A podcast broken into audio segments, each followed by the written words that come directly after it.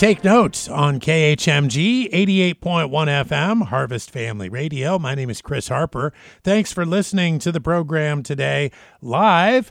Our theme is the world's influence, and we're spending some time in Romans 1 talking about the characteristics of the world's system. So, if the idea, if the theory is, and it is from Scripture, we believe, to avoid being influenced to any great degree by the world.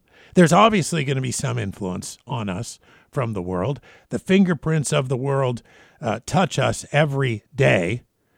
But our job is to be so saturated in what God has to say and so wrapped up in His will and His word that the influence is actually minimal. So we're looking at the the clear characteristics of the world's way of thinking and the world's way of acting from Romans 1. And we've gotten some interesting things already.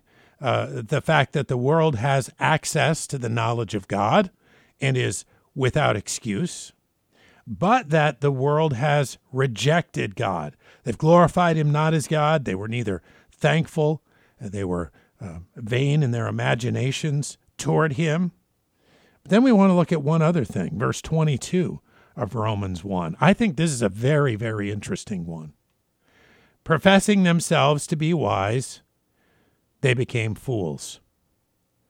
This is those who have the world's way of thinking, who are wrapped up in the world's system, not embracing what God has to say, but embracing instead the collective wisdom of the world. And they not only have access to the knowledge of God and have rejected God, but the world also has a high view of itself. Have you noticed that to be the case, that the world has a high view of itself? There's an arrogance that is built in. There's a pride that is built in to the world's way of thinking.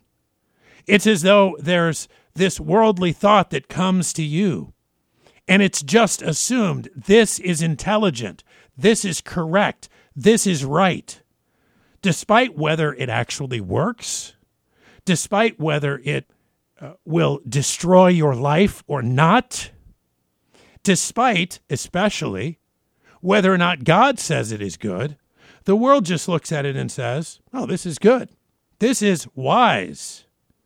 But listen to this, verse 22 again professing themselves to be wise, they became fools.